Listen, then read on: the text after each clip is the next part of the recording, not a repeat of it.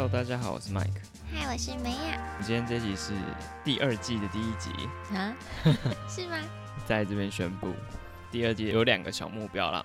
第一个就是双周更新，我不想答应。没有没有，我的股份占五十一趴。啊，第二个小目标就是我们会在原本的美妆保养主题之外，新增一个小单元——麦克叔叔。炸鸡排。对，就是我们偶尔会分享一下最近我觉得对我很有帮助的书，陪大家一起自我成长。哦，所以叫麦克叔叔对，啊。麦克叔叔。你真的很会取名字哎，好可爱哦。透过书的主题分享我们的生活跟工作，当然这类的节目也是会符合我们的宗旨，就是认真三分钟，其他都闲聊，轻轻松松帮大家保养身心。好，如果你还是比较喜欢美妆类内容的话，也不用担心，我们美妆类的内容还是会占比较多的。你这个就是偶尔不想要做什么时候冲击。对啦，，就是要双周 更新美，请不要这么诚实。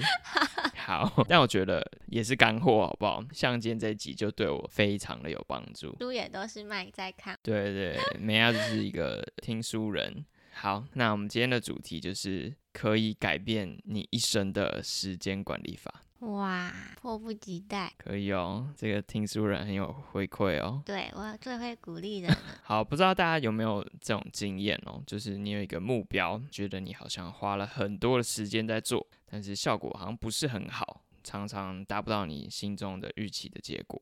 那今天的内容会对你很有帮助哦。举一个我自己的例子来说好了，很多朋友都会问我是怎么维持正直跟斜杠的生活，或者是说他们会问说，我以前念书的时候怎么身兼多职，比如说系学会干部嘛，系篮的干部、应对的干部，然后在实验室做实验的流浪汉，偶尔还可以拿拿奖学金。怎么样达到这样子身兼多职，可是还是有一点点小成果？那答案就是完全没有技巧，就是爆肝。以前的生活大概就是这样啦，就是每个时间都排很满，上课之后就是去实验室做实验，然后比如说我生日那一天也是做到晚上十一点半，然后老师都觉得我很可怜，怎么还在实验室？一个没有生活的状态，十一点半赶快跑去朋友家蹭蛋糕，对对，不然太可怜，就是赶在压秒，好像还是有庆祝到，然后可能又跟朋友吃饭，弄到了早上就看天亮这样，这大概就是我以前大学的时候的生活。虽然好像每件事情都有做到一点成果，换来的就是我的肝指数非常的精彩。出社会之后，又经过了几次健检，我就深刻的体悟到，诶，我们好像不是很有本钱去爆肝，因为人家是十万青年十万肝，居居青年救台湾。他们的肝是很值钱的，他们可以短期之内用他的肝换到一笔可能五六桶金。可是我们如果这么短时间内爆肝，好像效果也不会太好，没办法用肝去换短时间内拿到那么多钱。我，们必须要长期的马拉松式的赚钱嘛。对，今天要分享的就是怎么样让你透过时间规划达成你的目标，然后不伤身。好，时间管理大师，就是 Mike。我要哭了。好，那我们今天要分享的这本书，就是我前阵子看到《经理人》期刊最近的特辑，就是 CEO 的时间管理法。我看到真的是原地吓到，太惊悚了吧？真的，真的，真的，因为我觉得他完全戳中我的各个盲点，真的是讲到我心坎里，我觉得非常值得跟大家分享。好，开头会先讲一下为什么我们要跟 CEO 学时间管理呢？想当然了，就是 CEO 很忙嘛，不知道大家有没有跟自己公司的 CEO 相处，或者是共事，或者是开会。举我来说好了。我希望他不要听到，可是我有时候跟他开会，我觉得他可能是对厂商或者是对同事，诶，有一点小不礼貌哦，因为他都会说啊，这个不是重点啦，不要讲这个。他说你啊，你这个不重要，我我等一下两点有会，你讲重点。这是重复频率非常高的一句话，可是我觉得也不能怪他，因为他就是很忙。像我们公司 CEO，他可能就是一天要开六七个会，甚至七八个会，是很正常的。因为他很忙，可是他又必须处理这么多事，所以想必他的时间管理技巧要非常好的，不然这公司铁定会倒。哼，好，根据哈佛商业评论呢，他他们就追踪了二十七位管理平均年营收三点九兆公司的 CEO，发现他们平均一天工作九点七个小时，一周有三十七个会议。他们的睡眠时间呢，其实还好哦，他们一天有睡到六点九个小时，花四十五分钟运动，三个小时陪家人，二点一个小时阅读。哇，这数据我超意外，因为在我想象中，CEO 可能只是一天睡两三个小时，没有太夸张，或者四五个小时。因为我们听到的都是一些特例，像 Elon Musk 特斯拉的创办人，好像一天就是睡大概四个小时。对对对，但其实 CEO 的生活这样看起来是蛮健康的，他们的生活还是很均衡的。我们应该学习他们的这种生活方式。好，才会活得久，然后又达到你想要的目标。好，身为三分钟科学聊保养 Podcast 的共同创办人梅亚，要不要分享一下你的时间分配呢？不要，没什么好分享的。要不要分享一下你一天看大陆干片的时间？不要，我不敢讲。没，哎，那个跟我工作有关啊，我要流，我要知道流行趋势啊。哦，真的吗？我知道现在在讲什么，对啊。哦，那要不要分享一下最近在讲什么呢？就是很多那种看电影的，很好看。我把这段剪掉。好了，那这本期刊它分了三个章节。第一个章节，他在介绍怎么样去做时间规划。嗯，首先他建议大家要记录自己每一个小时是如何运用时间的。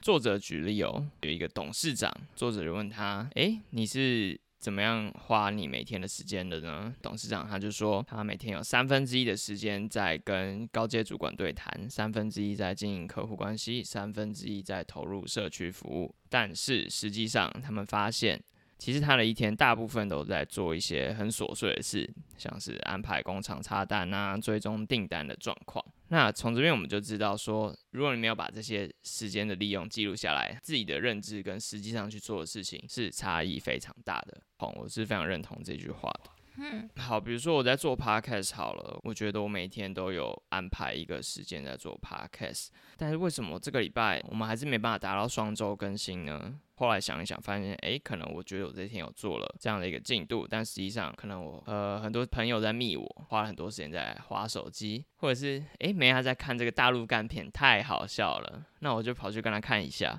其实都是我，对，朋友也是我，没有朋友。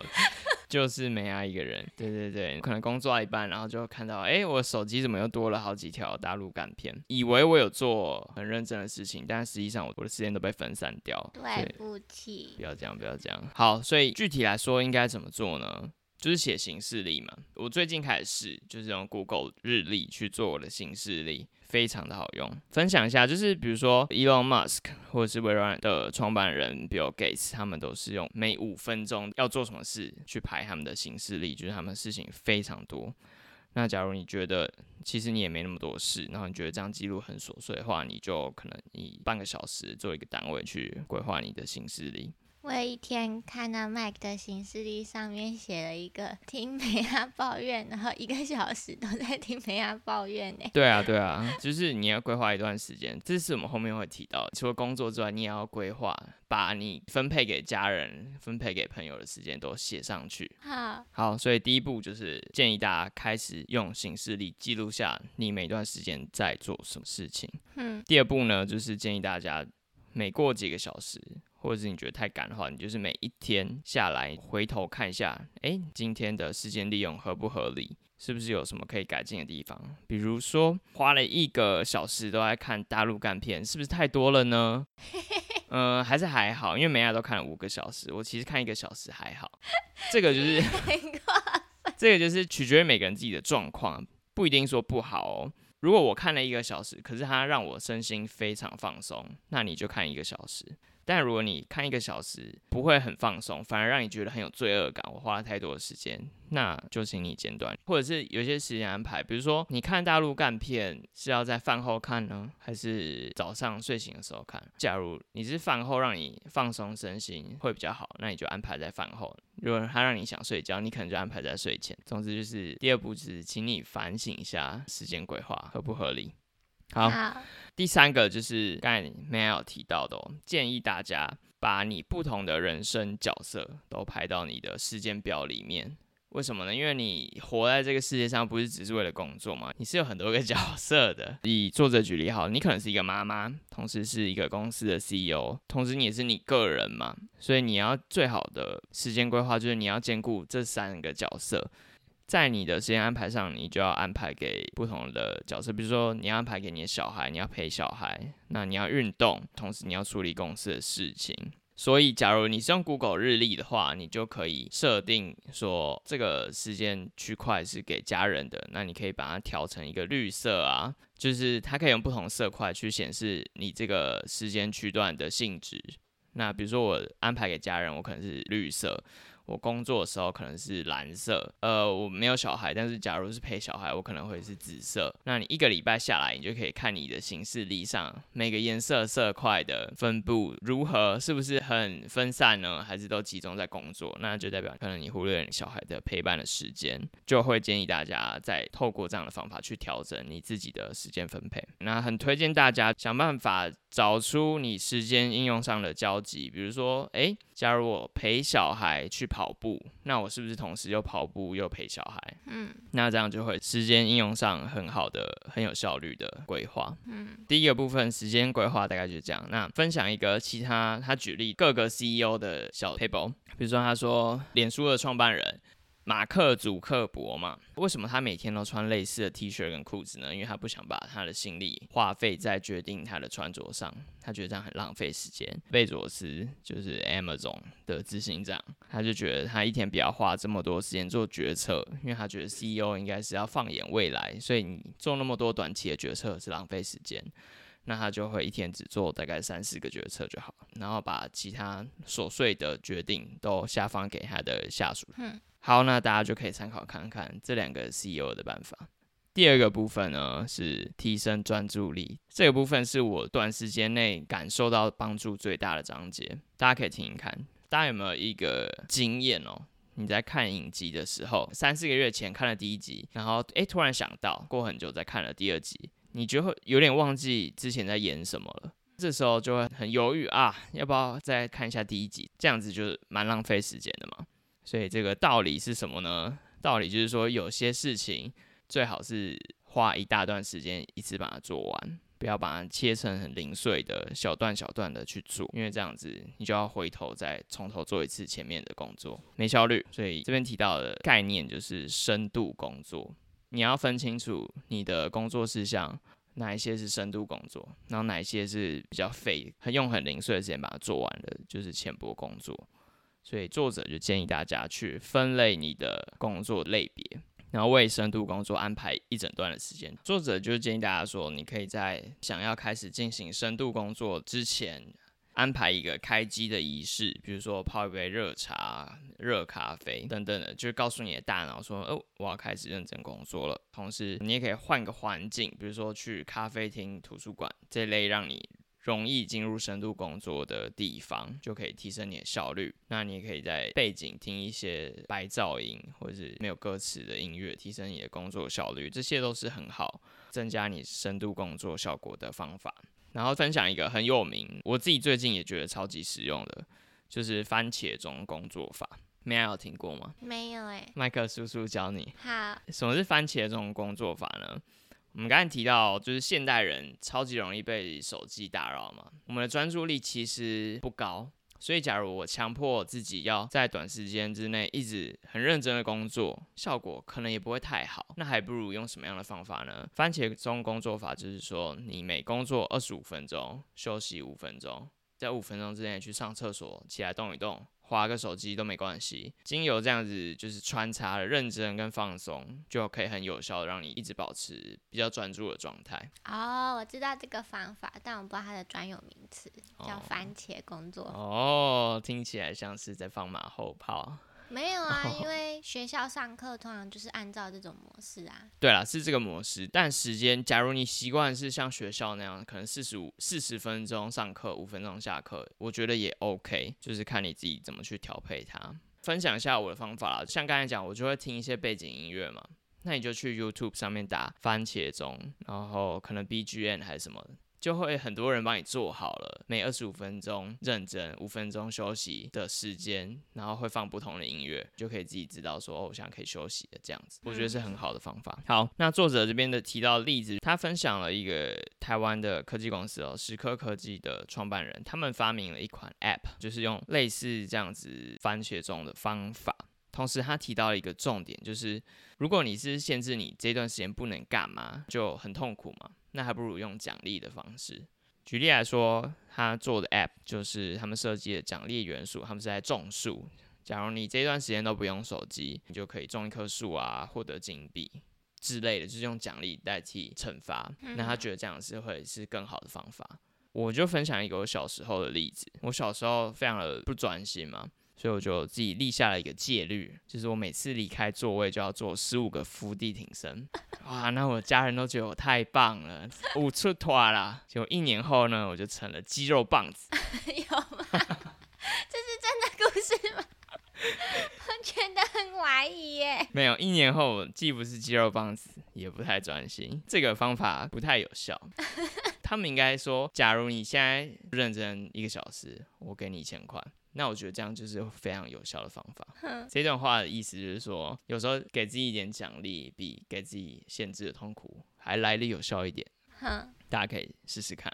好，那最后一个章节就是时间分配篇。其实我觉得这个章节对我来说，我的共鸣就还好。他就介绍一些时间分配的例子。我比较有共鸣的有两点呢。第一个就是他说，你想一下，你做报告的时候你是怎么做的呢？你是先收集了一大堆的资料。那你觉得哦，我收集也差不多了，再开始整理整理，再写出你的报告，还是先收集一般的资料，然后先列出大概可以怎么写，再去收集你这个大纲里面缺少的东西呢？想必第二种会是更有效率的做报告的方法。嗯，觉得这是我很有共鸣的，分享给大家。第二个，他就是说，诶，那还有什么时间分配的方法呢？假如你想学英文，可能你走路的时候可以听个英文的线上课程。搭火车的时候，你可以翻一下这个线上课程的杂志。那最后你可能换到捷运的时候，你就可以做一个小小的简单的测验，利用不同的环境去安排适合的工作方式。那我是推荐大家走路可以听我们的 podcast，搭火车的时候可以去 IG 按赞，然后 搭捷运的时候就去我们的 D 卡留个言。那我觉得这是会会是一个最高效的时间分配的方法。你是说高效还是搞笑？高效率。啊，这大概是这个章节我自己觉得蛮有共鸣的两个点，就分享给大家。今天节目差不多就这样了，没有什么比较共鸣的点吗？其实我觉得都蛮有共鸣，但是在实际上操作会有点困难，是因为在上班时间很难可以一直保持着，比如说三个小时不受人打扰。对，我觉得很合理。像我就是就没有安排我上班时间，就是纯粹可以掌控的，就是我的斜杠嘛，我做爬开始的时间。对，所以刚刚听起来这些东西都是只能下班时间做，因为像番茄工作法在上班时间，每一间公司也不一样。可能我刚好站起来五分钟休息的时候，主管就看到我在休息，然后过一阵他又来又看到我在休息，他就会觉得我一直都在休息。嗯，我觉得蛮合理的，因为他这边提都是 CEO 可以这样做，但是我觉得这是可以跟主管沟通的，比如说 CEO 他也会跟他的下属沟通，说我这个小时你不能找我，一天都要花一个小时去看书，还是做什么自己想要非常认真工作的事情。嗯，对，只是这本书他分享，所以变成说，假如你今天是一个员工，你可能要跟主管沟通，说我有什么事情是一定要很专心的去做，那这段时间我不希望被打扰。嗯，有时候向上管理也是非常重要的。对，像举我例子，这些时间管理方法我应用在工作，都是有先跟周围的同事或是跟主管讲好，我才做这些事。像以前，因为那时候年底，然后要写结案计划，那我就跟同事说，我今天一整天都要写结案计划，然后我会戴耳塞。可是如果你们要找我的话，就是赖我，我看到重要的事情，我就会处理。嗯，我觉得这是很不错的方法。嗯，但是不是每一间公司都可以接受这种沟通？有些老板他就是要看到你八个小时内做好做满，不可以有任何放松的时间。对，所以我觉得就是看大家自己的工作环境，还有你怎么去应用这些方法。像我就是我上班其实我也比较不能用这样的方法，因为就会一直被找。对啊，对对对，但是这系列的办法就是对我下班后的斜杠真的帮助很大。短短的大概三个礼拜之内，我就觉得自己有很大的成长。嗯，对，这个是对下班时间管理自己想要再多做更多事情的好方法。因为刚刚讲那些东西，像那个深度工作啊。在职场上很难执行的原因，还有一个是每一件事情起码都要做到一个六七成。主管来问的时候，我每一件事情都有个六七成可以回复他。我不能一件事情做到九十，然后另一件事情零，那他就会专注在零，什么什么都没做，要来不及了什么。你就设一个大段一个大段这样子。嗯，但是下班时间的规划，看麦克就是规划的很好，就发现哦，我真的都在划短影片呢。没错。可是五个小时，可是真的很舒压。上班就是非常的集中呢，下班就只好放松啊。就是看个人的规划，也不一定说大家就一定要这么认真去规划。像我其实下班也没有规划很多认真的时间，我可能一天顶多就是两个小时，再做两个小时很认真的事情。然后其他时间就是规划给家人运动休闲这样子。嗯，那就是 Mike 在成为 CEO，就是 Q O O。你只能当 Q O O。喝果汁的。对啊，不错啦。好了，那对今天的分享，你觉得我讲的不太好，或者是你想要了解更深入的话，都欢迎大家自己去找。经理人杂志 CEO 的时间管理法这本期刊去看，没有业配，但对我来说帮助真的非常大。好，那就是我们的第二季的第一集，非常不一样的主题，希望大家在外表美美的、帅帅的之外，心灵也有一点滋润。那我们下一次不晓得什么时候会再出一集的哦，对，我们是第二季第一集嘛，然后我们的目标是双周更新。所以，如果下大家下次看我们是第三季的第一集，代表我没做到双周更新，马上就变第三季，马上就第三季，就一集，对，就第二季还是要符合双周更新。好，对对对，好。为什么把这个放在第一集？就是督促自己啦。假如我做了这么多这么好的时间管理，是不是我可以双周更新了呢？大家敬请期待。那我们下次应该会是保养的题目，嗯，那我们就期待下下周跟大家见喽。好，好，那喜欢我们的话，就欢迎去我们的各个 podcast 平台，IG、FB、d c a r 都给他点赞、追踪起来，可以留言分享你们想听什么的主题。嗯，好的，那我们就下次见喽，拜拜，拜拜。